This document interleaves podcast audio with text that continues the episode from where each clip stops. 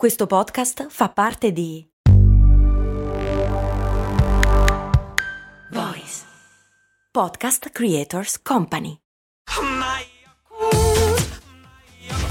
Se a volte ti senti così, ti serve la formula dell'equilibrio.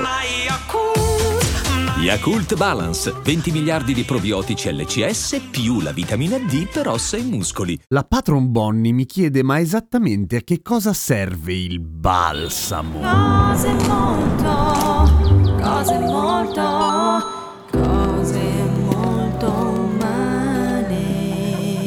Ma secondo me vale la pena anche di capire che cazzo vuol dire balsamo, nel senso che balsamo di per sé ovviamente noi lo associamo a quella roba che si mette sui capelli dopo lo shampoo, non prima, dopo, se no lo lavi via. E a sua volta viene dal greco antico balsamon e a sua volta dall'ebraico basam, che vuol dire tipo profumo, spezia e in generale una roba che fa bene. E ho scoperto che esiste anche il nome balsamo, c'è anche l'onomastico il 24 novembre di Beato Balsamo. Ciao, sono Balsamo Kesten. Questo è name shaming e sei un cretino. Hai ragione. E se c'è un balsamo all'ascolto oppure una balsamina che è il femminile, beh, ti chiedo scusa e ricordati comunque che io mi chiamo Gian Piero. Comunque, per tornare al che cosa serve il balsamo sui capelli. Il balsamo sui capelli serve a una serie di cose. Per esempio, li rende più pettinabili, li rende più forti mm, e tendenzialmente più belli. Allora, per quanto riguarda il più forti, mm, nel senso che è così così, ma tendenzialmente sì, sono più pettinabili e sì, sono più belli, nel senso che sono più brillanti. E i capelli brillanti, noi esseri umani, in modo del tutto arbitrario, abbiamo deciso che corrisponde ai canoni di bellezza dei capelli. I capelli opachi non ci piacciono. Ma come funziona e che cosa c'è dentro al balsamo? Ci sono una cifra di cose chimiche, fra cui alcune col nome bizzarro tipo l'ammonio quaternario, l'uno esadecanolo. Hai detto del cannolo? No, il glicole di stearato e poi una serie di profumi e aromi che sono quelli che te lo rendono buono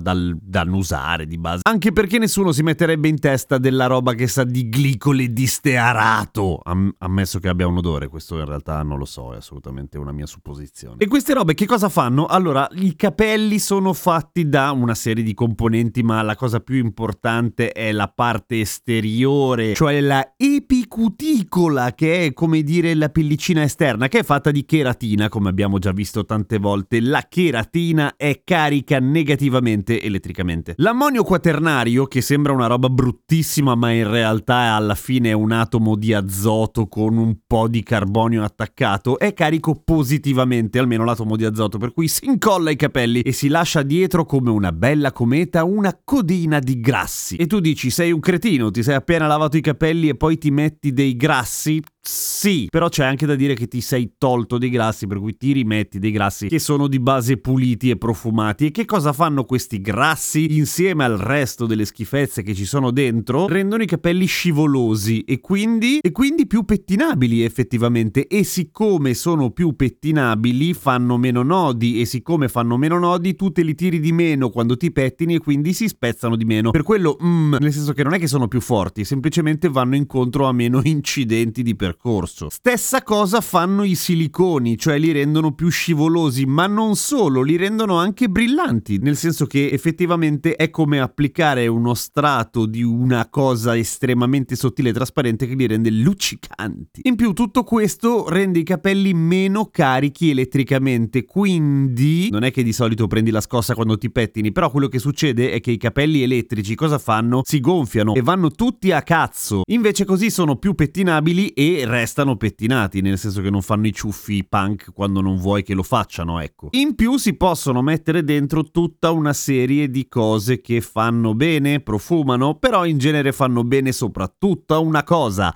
al marketing, nel senso che è quello che te li fa comprare. Come per esempio il glicole di stearato, che è quello che oltre a rendere in qualche modo i capelli più scivolosi, fa anche l'effetto perlato quando ti metti il balsamo sulla mano. Sai che fa tutti dei colori bizzarri bizzarri dici questa roba deve essere o sana o magica o tutte e due le cose. Ecco, è bello da vedere quindi te lo metti sulla testa più volentieri. Perché se era verde spinacio probabilmente non... No, secondo me sì perché faceva naturale. Vabbè, quello va un po' a gusti, un po' come sempre nei cosmetici. In un certo senso potremmo dire che il balsamo è esattamente il contrario del gel, perché il gel invece te li incolla e li rende meno pettinabili e molto più rigidi, per cui se ti metti il balsamo e poi ti metti il gel, ehi, fai pace con una delle due cose. Seguimi su Instagram, sono Radio Kesten, a domani con cose molto umane.